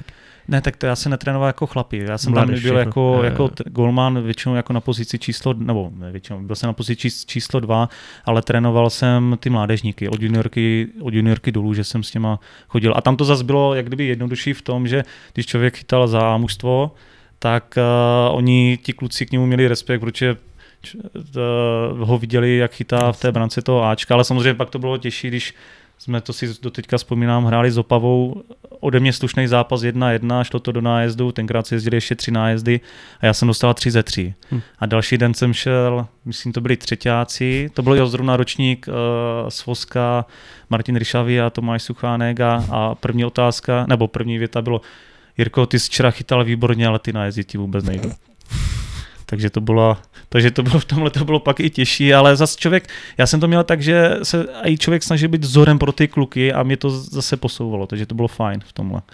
No kdy pak přišel ten moment, eh, kdy se rozloučil s tou hráčskou kariérou? Jakoby věděl jsi to dopředu, nebo mělo to nějaký důvod, třeba i ten zdravotní, co jsi říkal, nebo se s tomu trénování prostě chtěl věnovat fakt naplno?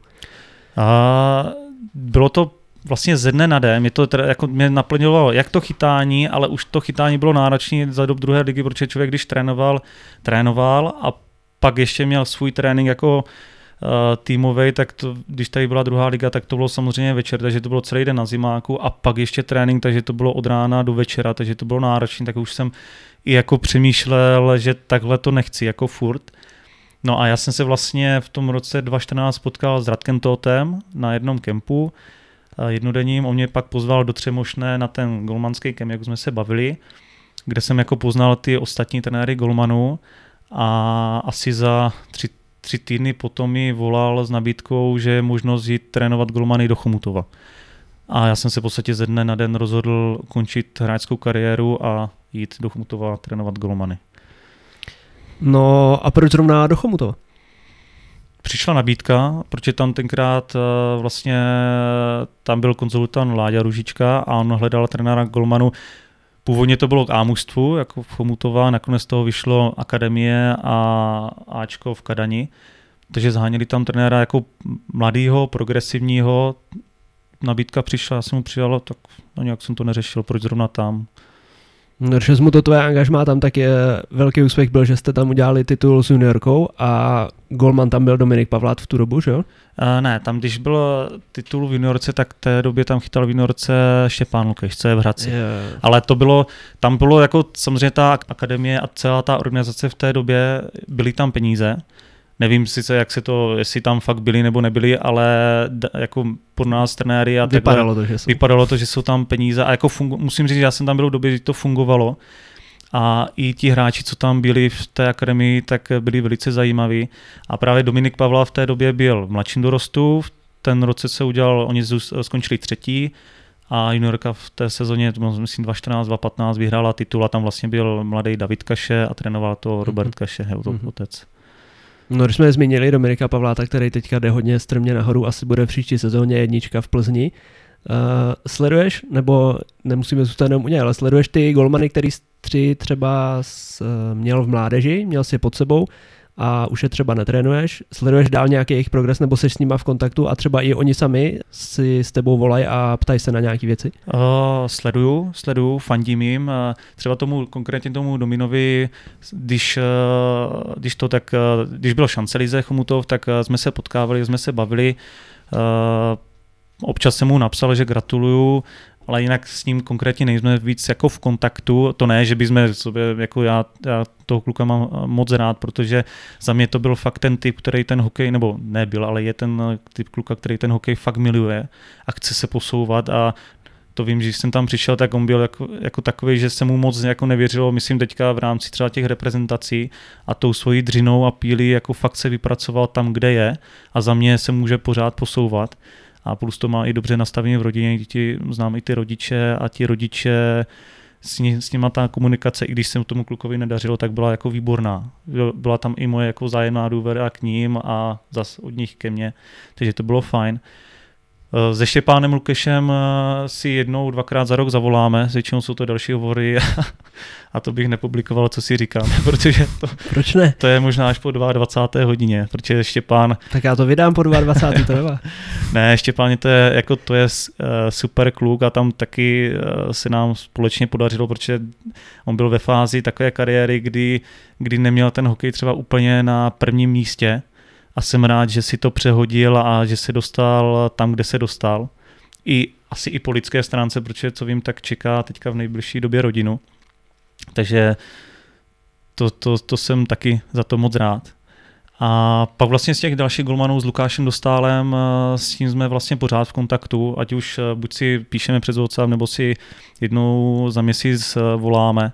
Tam jsme v kontaktu furt i spolu se snažíme spolupracovat buď nějaké doporučení, nebo když eh, je tady v Česku, tak eh, i spolu chodíme na let. Takže to, to je on. A pak vlastně s Tomášem Suchánkem, to jsme taky v kontaktu v podstatě ne každotýdenním, záleží, jak eh, oni na tom časově, nebo jak já si na tom časově, a taky jsme v kontaktu. No, stalo se ti někdy naopak, že jsi s nějakým golmanem v nějakým týmu jako nesedl, že, že to třeba nakonec vyústilo v to, že jste tam jeden nebo druhý skončili? Že by to bylo až tak vyhrocený, ne. Já myslím, to, to určitě ne. Samozřejmě jsou kluci, co člověkovi sednou víc jako po lidské stránce, co míň. Jako já musím říct, že třeba z 90% jsme si vždycky sedli i lidsky, že, že i když to přeženu, já nejsem teda ten typ, co chodí na pivo, ale že bychom si klidně zašli, zašli na pivo, to myslím, že z 90% tam je. Samozřejmě bylo možná jeden, dva případy, kdy jsme si třeba úplně nerozuměli lidsky, ale většinou to bylo v pohodě. Jako nechci být konkrétní s kým, no, aby to neto, ale většinou, většinou v pohodě úplně. No, když se u těch vztahů pracuješ třeba i e, v rámci toho týmu, jakoby na vztahu mezi těma jednotlivými golmanama, mezi třeba, když je určená jednička, dvojka a tak, protože aby to nějak fungovalo, tak e, přece jenom nějakým způsobem spolu musí vycházet, ne? I když to jsou jakoby soupeři o ten jeden flek.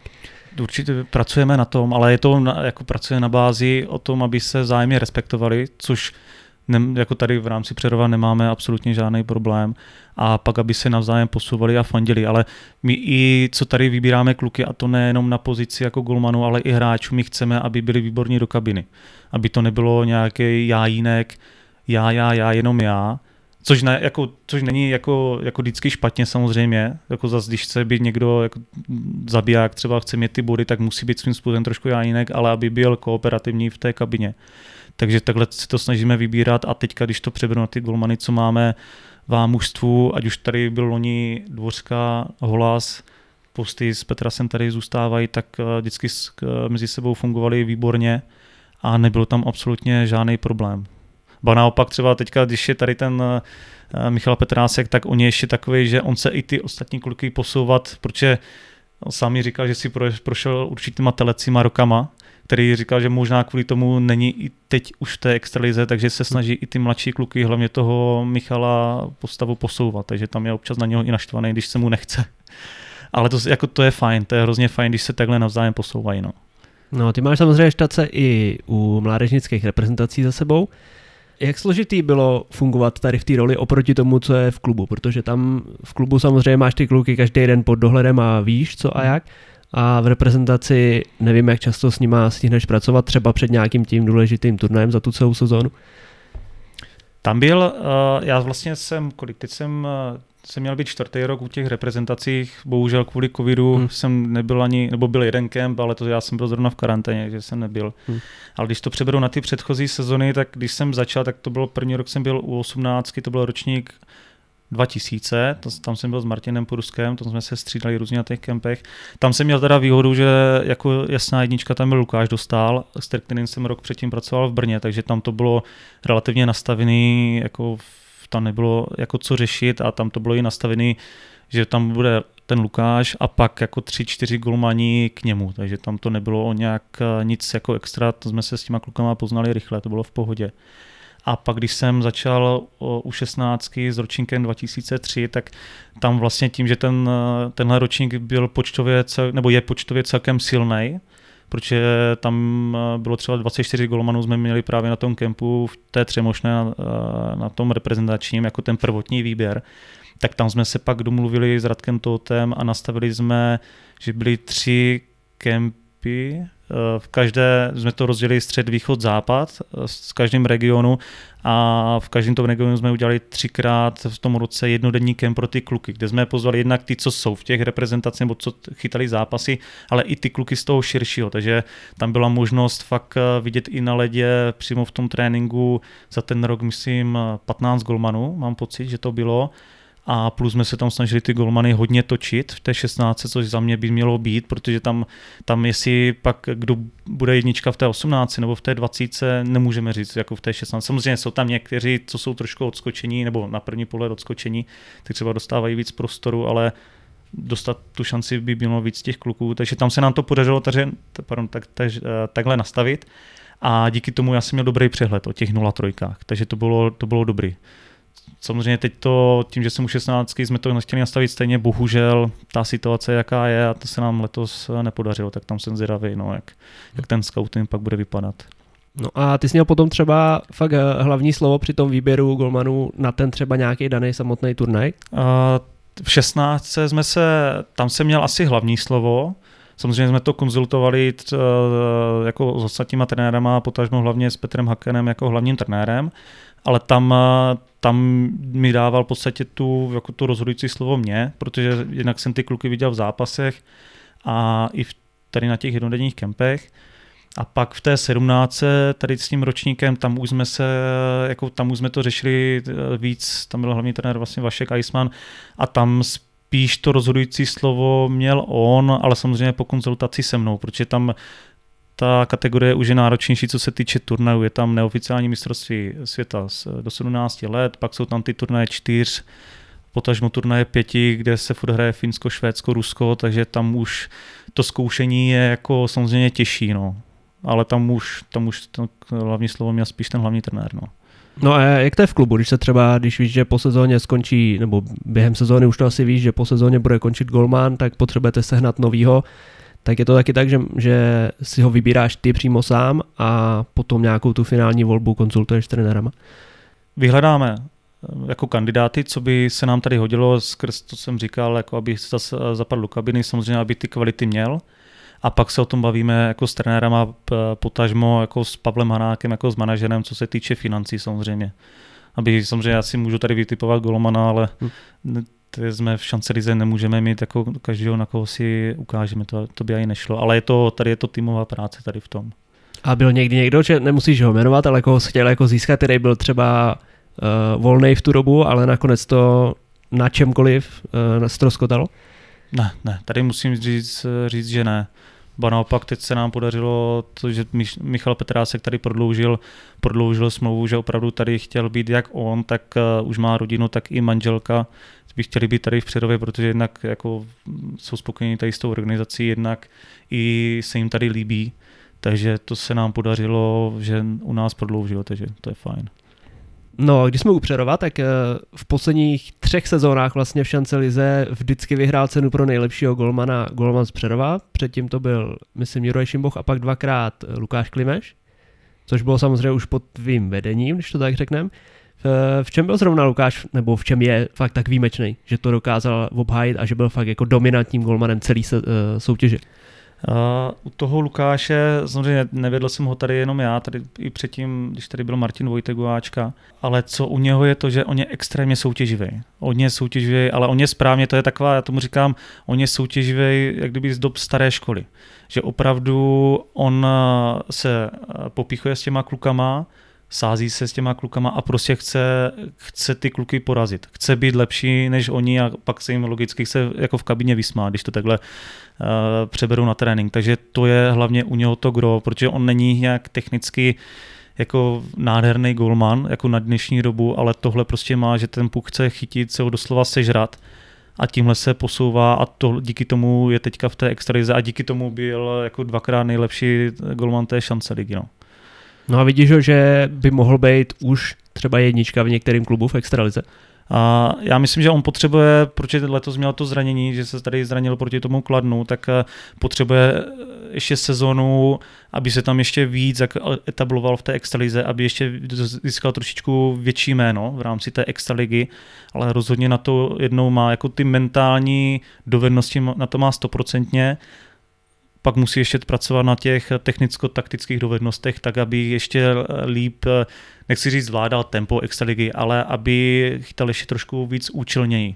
A tak to už je o té každodenní práci a tam věřím, že ten Lukáš se může posunout. No, zmínili jsme tady několikrát Tomáše Suchánka, který je taky velký talent nejenom tady v Přerově, ale v rámci celé České republiky a možná brzo i v zahraničí. Uh, toho si měl předpokládám úplně odmala tady. Uh, kde ty vidíš jeho budoucnost? Teď mu je 17, on už od 16 chytá vlastně mezi chlapama úplně v pohodě.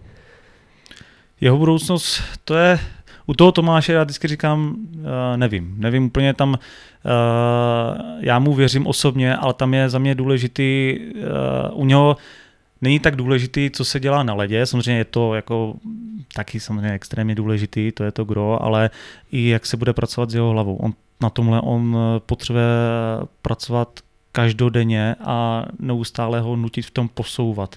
Protože tam eh, vždycky jsme se bavili, on jak tu hlavu má nastavenou, tak podle toho chytá. To znamená, jak on si věřil, tak podle toho chytal a šlo to na něm extrémně vidět jak v tréninku, tak i v těch zápasech. Takže pokud bude na tomhle pracovat, pokud to vezne za svý, tak eh, z něho může být velký golman. Pokud to ale na tom se nebude pracovat, bude se to jako odsouvat někam na stranu, tak, tak eh, tím hokejem se bude živit za mě, ale záleží pak na jaké úrovni. Sleduješ teďka mistrovství 18 samozřejmě v Americe, tam vypadá to asi, že je jakoby jednička toho týmu, takže určitě sleduješ ty zápasy, ne? Uh, nesleduje přímo live, protože dneska to bylo teda ve tři ráno. Hmm. Chtěl Ani jsem, nevím, jak to dopadlo. Uh, prohráli jsme 6-5 nakonec, to byla škoda, no. skolabovali jsme v posledních deseti minutách tři góly v oslabení, myslím, hmm. jsme dostali, to byla škoda. A chytal Tomáš? Chytal Tomáš, no. Jako nesledoval jsem to teďka live, protože tím, že mám půl, půlročního hmm. syna, tak on jak se budí, nebudí v noci, takže já, já jako jsem rád, že můžu spat. Jo, když jsme u, u mládeže, je tady v Přerově, ať už v jakýkoliv kategorii, nějaký golman, nějaký talent, který, nebo který ještě nevyšel na světlo světa a ty už ho vidíš? Tak eh, letos eh, nám vyskočil, teďka hlavně na konci sezóny, Michal Postava, který je vlastně 0-2. Je to stejný, oni vlastně chodili, myslím, do stejné třídy se Suchošem, ale to, uh, Michal je uh, jako rok starší ročníkově. A ten uh, vlastně šel tou cestou, že postupně, pomaličku, nikam se to nehrnulo a teďka vlastně na konci sezony jednak z těch zápasech, kam, do kterých naskočil za chlapy, chytal výborně, fakt to na něm stálo. A teďka vlastně po té konci sezony dostal nominaci do nároďáku, kde odchytal tři zápasy, jeden z nich oficiálně proti Slovensku a co mám informace, tak s ním byli velice spokojeni, jednak za jeho přístup v tréninku, a jednak za, za jeho jako mentální nastavení, proč on je, nebo působí extrémně klidně, je to taková klidná síla, takže tam věřím, tam věřím, že by to mohlo být hodně zajímavý a je to i jeden z důvodů, proč uh, vlastně příští sezónu s ním počítáme do dvojce s Michalem Petráskem. A z mladších někdo? A z mladších, tady pak máme vlastně v Petra Žurka 04 taky zajímavý kluk. Nedokážu říct, jako na jaké úrovni, protože nikdy si neprošel žádným nároďákem nebo tak, ale postupně se posouvá, postupně se zlepšuje. Pak tady vlastně máme Martina Vojtka, syna staršího Martina Vojtka, což tam je taky určitý potenciál, ale nedokážu teďka říct, jak moc se to posune, bude to všechno záležet, záležet na jejich práci a nerad bych to jako dostával do nějakého stresu, že někde musí nebo nemusí, musí prostě pracovat. Musí pracovat a pokud budou pracovat, tak tu šanci určitě, určitě tady dostanou. Když jsme u toho Martina Vojtka, to je taková už legendární osobnost. A právě i tím, že tady má eh, syna teďka v, v mládeži v Přerově, on se nějak, jako starší, myslím, Martin se angažuje pořád nějak v klubu a dělá něco? Eh, je to jeden z trenérů mládeže. Uh, asistent u žákovských kategorií a vlastně i, i u mě jako, jako trenéra golmanů. A vy se spolu vlastně chytali, ne? Ještě ve, ve druhé lize snad? Dva, dva roky. Mm-hmm. Dva roky jsme spolu byli u Ámustva. No a jak se ti s ním spolupracoval také přímo v bráně jako s golmanem, jaký byl?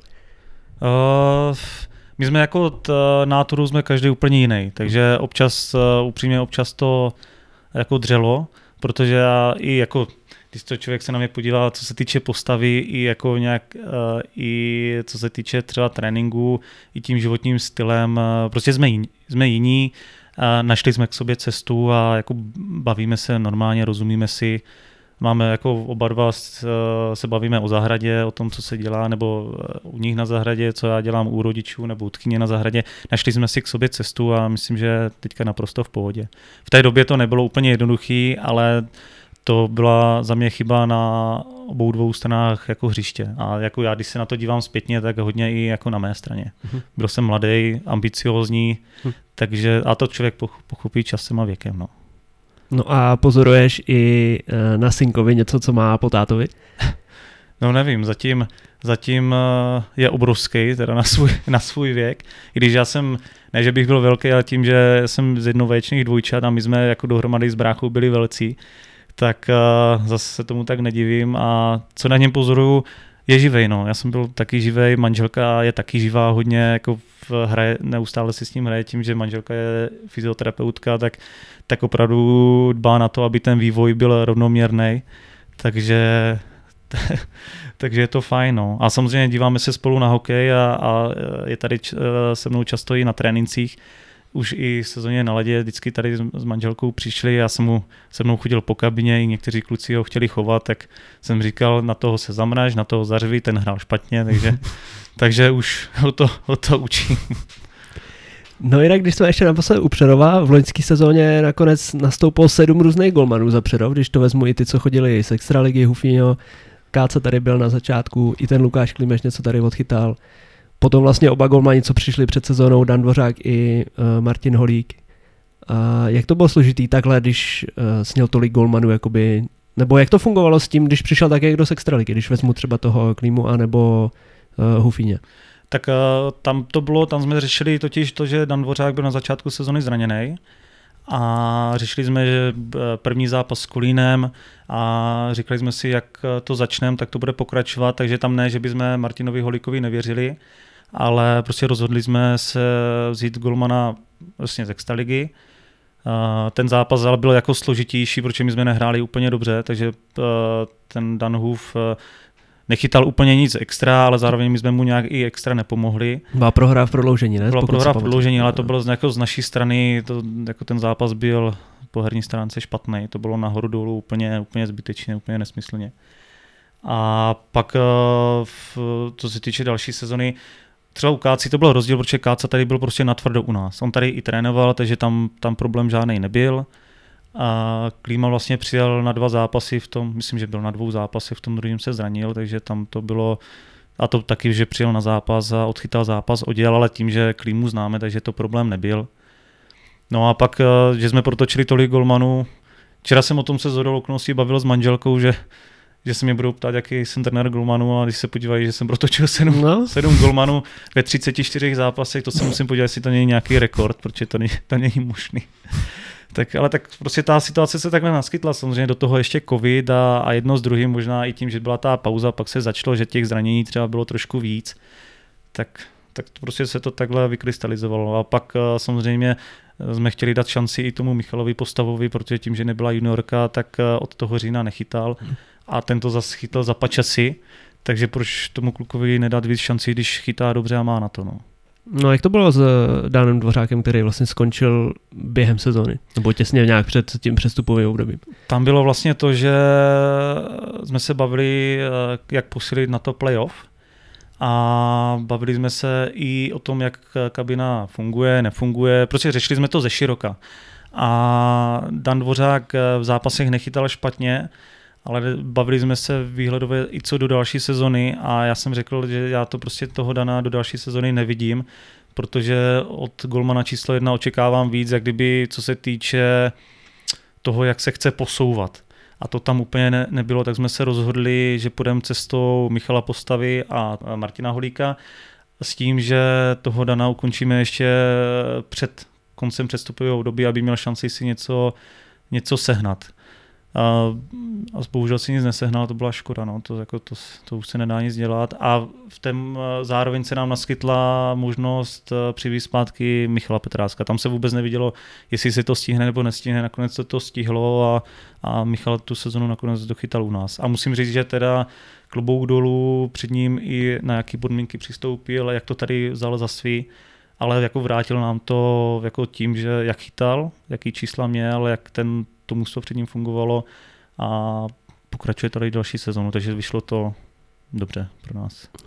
No, v playoff se vyhučili 0-4 nakonec s porubou. Bylo tam něco z tvýho pohledu nebo z pohledu těch golmanů, co šlo udělat líp nebo co bylo eh, špatně? Nebo? Z pohledu golmanů jako podle mě jsme byli nachystaní na tu porubu dobře, viděli jsme, eh, čím se poruba bude prezentovat, eh, co od nich čekat. Za mě, co se týče golmanů, asi ne. Tam i tím, že jsme se rozhodli dát do třetího zápase Michala postavu, tak jsme i udělali dobře, protože to pomohlo i tomu týmu.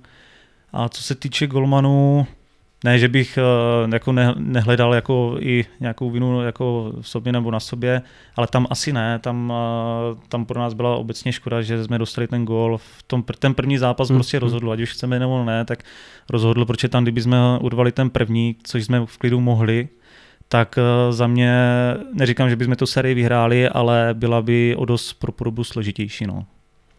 No jinak ty v Přerově si působil i jako, nebo nevím, jestli to je i teďka nadále, uh, jako asistent, takže jsi při zápasech normálně na střídačce? To jenom doplň, nejsem, nejsem. Já jsem uh, hlavně jako videokouš, takže jsem, jsem na tribuně a já jsem radši se přiznám v pozici na tribuně, než na střídačce. Ale bylo to tak, že jsi býval na střídačce, ne? V té první sezóně, jak jsme tady po novém roce naskočili, tak jsem byl normálně jako asistent Laďovi Kočerovi, ale už od minulé sezony vlastně, když přišel Kuba Grov, tak on je asistent hlavní a já jsem byl ten na tribuně, který dělá rozbory a který se na to dívá z vrchu, což já mám jako osobně tu pozici radši, mi teda nevadí i na stříhačce, ale líp se cítím nahoře, kde tu hru daleko víc vidím a můžu dávat víc postřehů pro kluky na stříhačce. No. no, co všechno během té toho zápasu teda, když sedíš na té tribuně, máš tam ten počítač, máš tam určitě na to nějaký speciální svůj software a něco si poznamenáváš, protože já v Hradci vždycky sleduju ty videokouče Michala Tvrdíka, co tam je a ten si dělá jenom takový nějaký značky a tak a vůbec nevím, o co jdeš, jo.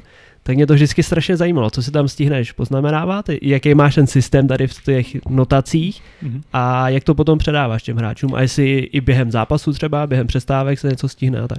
Mám vlastně program v, v počítači Hack Analysis, kterým dělám už vlastně druhý, nebo budu, budu třetí sezonu.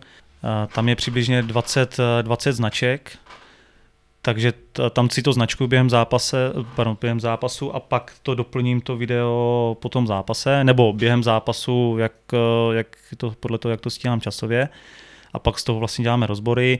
Plus jsme od téhle sezony, od půlky sezony vlastně jsme začali spolupracovat s Insat Sport, Eh, kteří nám v podstatě to, co dělám já, tak uh, oni dělají něco podobného, ale plus do toho mají statistiky. Ty rozšířené statistiky, kde uh, mají k té statistice vždycky hned to video. Takže uh, to je taková platforma, kterou jsme začali využívat a která, je, která mi, mě osobně jako videotrenerovi hodně pomáhá v tom smyslu, že můžeme dávat daleko lepší servis ještě hráčům, protože uh, Program Hacky na Analysis je super, ale je to pro, spíš pro tu týmovou práci, pro ty týmové rozbory, ale pro tu individuální práci, tak ten Instat Sport je super, protože klukům vlastně do dalšího dne přijde eh, rozbor zápasu, jejich jednotlivých střídání, eh, různých věcí, co v těch zápasech měli, eh, hity, úspěšné, neúspěšné přihrávky i s videama takže maj, mají tu zpětnou vazbu, můžou se na to sami podívat a my to můžeme potažmo pak si spolu rozebírat.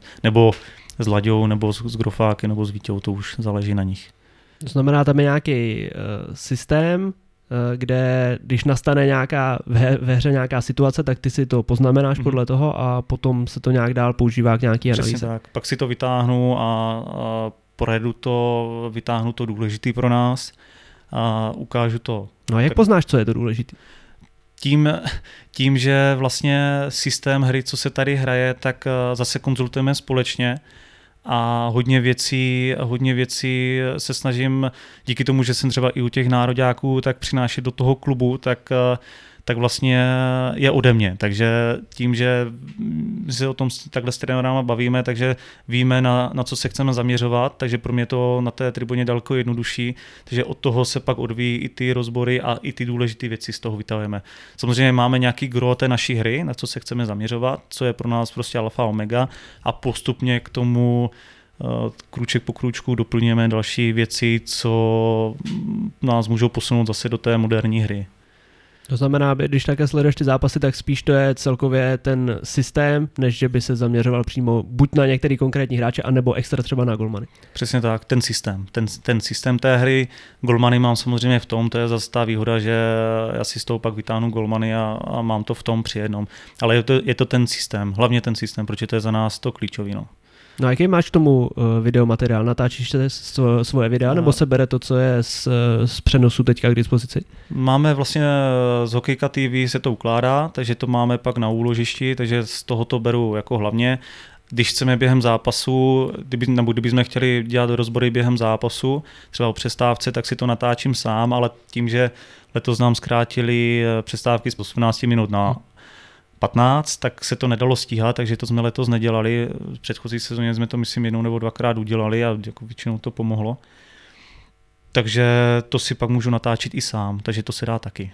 No jinak pro golmany mývají vždycky trenéři vzadu, ne, tu kameru za brankou. To mám, no, to máme, to máme, to z toho vytahujeme. A plus vlastně golmani dostávají i z Instat Sport, dostávají už předtím, než se třeba já s nima na to dívám, tak se střih svých zákroků, kdy se na to můžou podívat v klidu doma v telefonu. Takže ten servis mají jako v tomhle dobrý. To znamená, to je fakt nějaká firma, která sbírá ten materiál a mm. potom to aplikuje nebo vezme to, co potřebuje k těm daným hráčům, prostě jim Přesně na míru. Tak. Přesně tak a oni spolupracují napříč, napříč jako celosvětově. Mají NAL, Delku, fin, Finsko, Finsko, Švédsko, v podstatě celou, celou Evropu, jenom záleží, do jaké míry s nima spolupracuje, jestli na full nebo nějaké omezené míře, to už záleží. A to znamená, od, ně, od nich dostanou i, i nějakou zpětnou vazbu, jako co a jak, anebo dostanou jenom ten materiál? Dostane se ten materiál se všema datama, co oni zpracovávají a pak já jako videokouci s ním musím poradit a vybrat, a vybrat to důležitý. A s tím, že se chceme zase to posunout, tak se chceme ještě víc od té příští sezony i zaměřit na různé ty data. Protože ty data oko něco vidí a ty data to můžou potvrdit.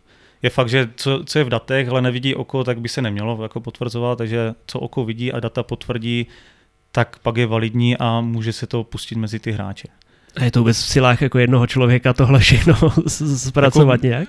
To jsem jako sám zvědavý, jako tím, že mě to baví a už se to snažím, jako chci chystat vždycky mimo tu sezónu, tak já věřím, že tam je o to si nachystat ten systém, tak aby eh, jsme na to byli připraveni, nebo já osobně byl na to připravený a pak to postupně takhle eh, mezi ty hráče pouštět. Ale tím, že doufám, že ten Instat bude mít i na další sezonu, tak je to jako reálný, protože ty data zpracovává ta platforma a ne já, takže nemusím to já někde počítat, zpracovávat, takže ta práce je o dost jednodušší. No.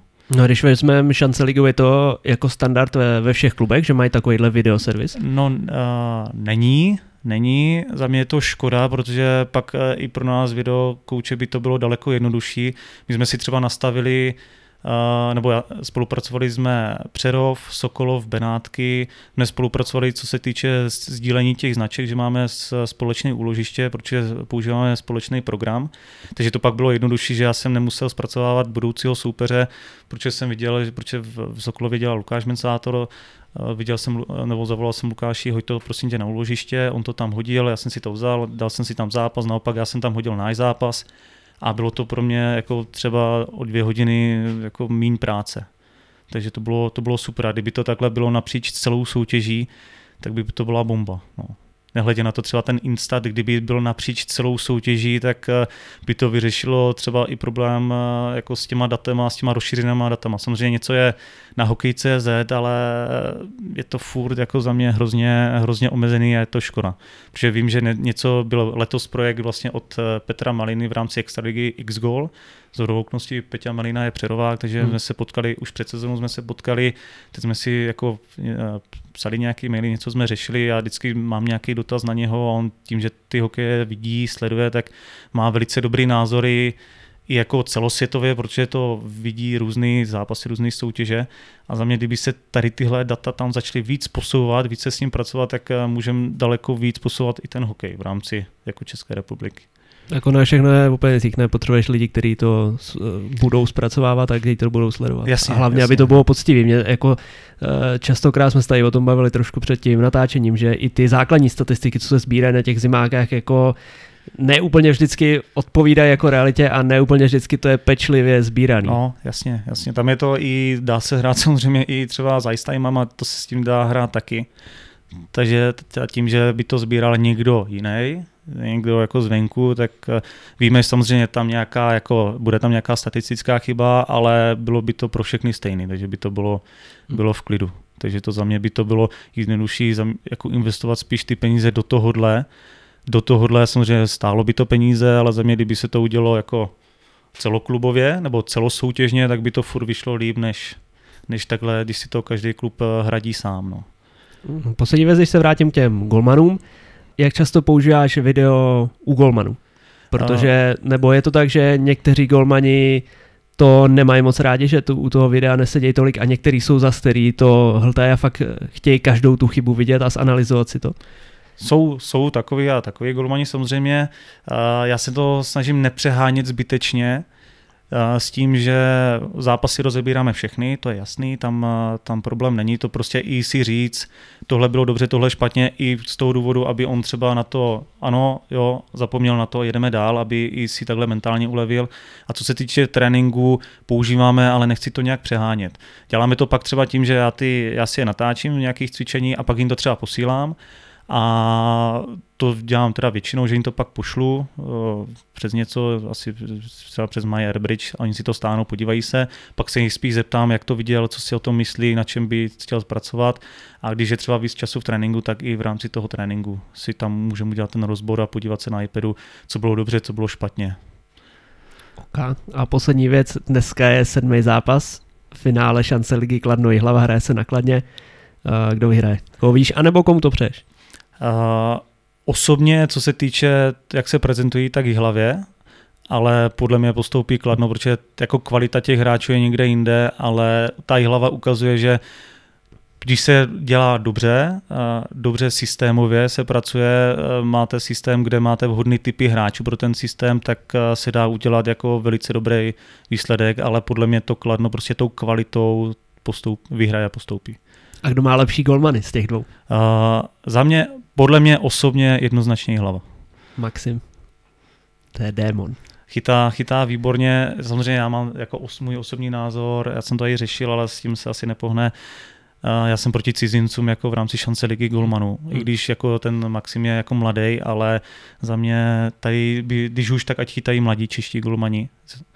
A jako chytá výborně, mi se líbí, ale měl by tam být jako Češi spíš. No a Kladno ten košar šťandr. To není můj šálek čaje, jako za mě, za mě i na tom hoří celkem. No. Jako celou sezónu to bylo takový ošemetný trošku. No, no, no, no, oni tu kvalitu jako před ním mají obrovskou, ale není to třeba golman typu když tam byl dva roky zpátky Lukáš Cikánek, který taky nebyl jako na první pohled nic extra, ale prostě v tom playoff a té baráži, baráži to zavřel prostě a nešlo mu dát góla, tak u toho košarišťana to prostě není. No, teďka. OK, tak já myslím, že to můžeme ukončit, ty už potřebuješ někam letět. Každopádně děkuji, že jsi udělal čas, myslím, že to bylo zajímavé povídání. Přeju, ať se ti daří v tvojí práci, ať se daří Přerovu, ať konečně tuhle sezónu už přelezete nějakou taky playoff sérii a přeju, aby některý z vašich golmanů to taky pořádně zavřel. Děkuji, nebo děkujeme za celou organizaci.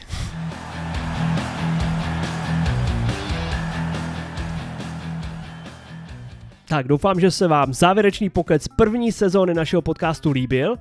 Ještě bych rád zmínil to místo, ve kterém jsme natáčeli, určitě jste si toho všimli na fotce na Instagramu.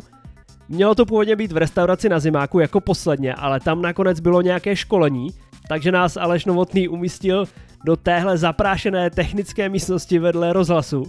Ale udělal nám to tam útulné, připravil tam židle a stůl, trošku to tam poklidil, potřel a navíc Jirka Sklenář okamžitě pronesl, když tam přišel, že si z toho udělá videomístnost, že na brigádu zapojí dorostence a juniory, aby mu tam vymalovali, takže všechno zlé je nakonec k něčemu dobré.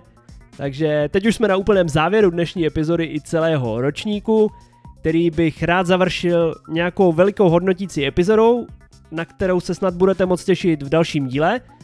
A začíná nám okurková sezóna, takže i já si lehce dáchnu a přes léto nejspíš budu vydávat epizody po 14 dnech a ne po týdnu, ale slibuju, že během léta obejdu i kluby, kde jsem ještě nebyl, mám vymyšlené nebo už předdomluvené zajímavé hosty, takže nám určitě zachovejte přízeň, sledujte web hokej.cz, kde budou určitě přibývat nové informace o přestupech, pokud chcete mě a můj podcast podpořit, znova připomínám, že si můžete koupit na obchodě marken.cz kšiltovku s logem podcastu a budu za to moc rád. Pokud tak učiníte, klidně zapouzujte a označte náš profil na Instagramu. No a tímto už se pro dnešek loučím, takže se mějte fajn a nezapomeňte, že první liga je taky liga.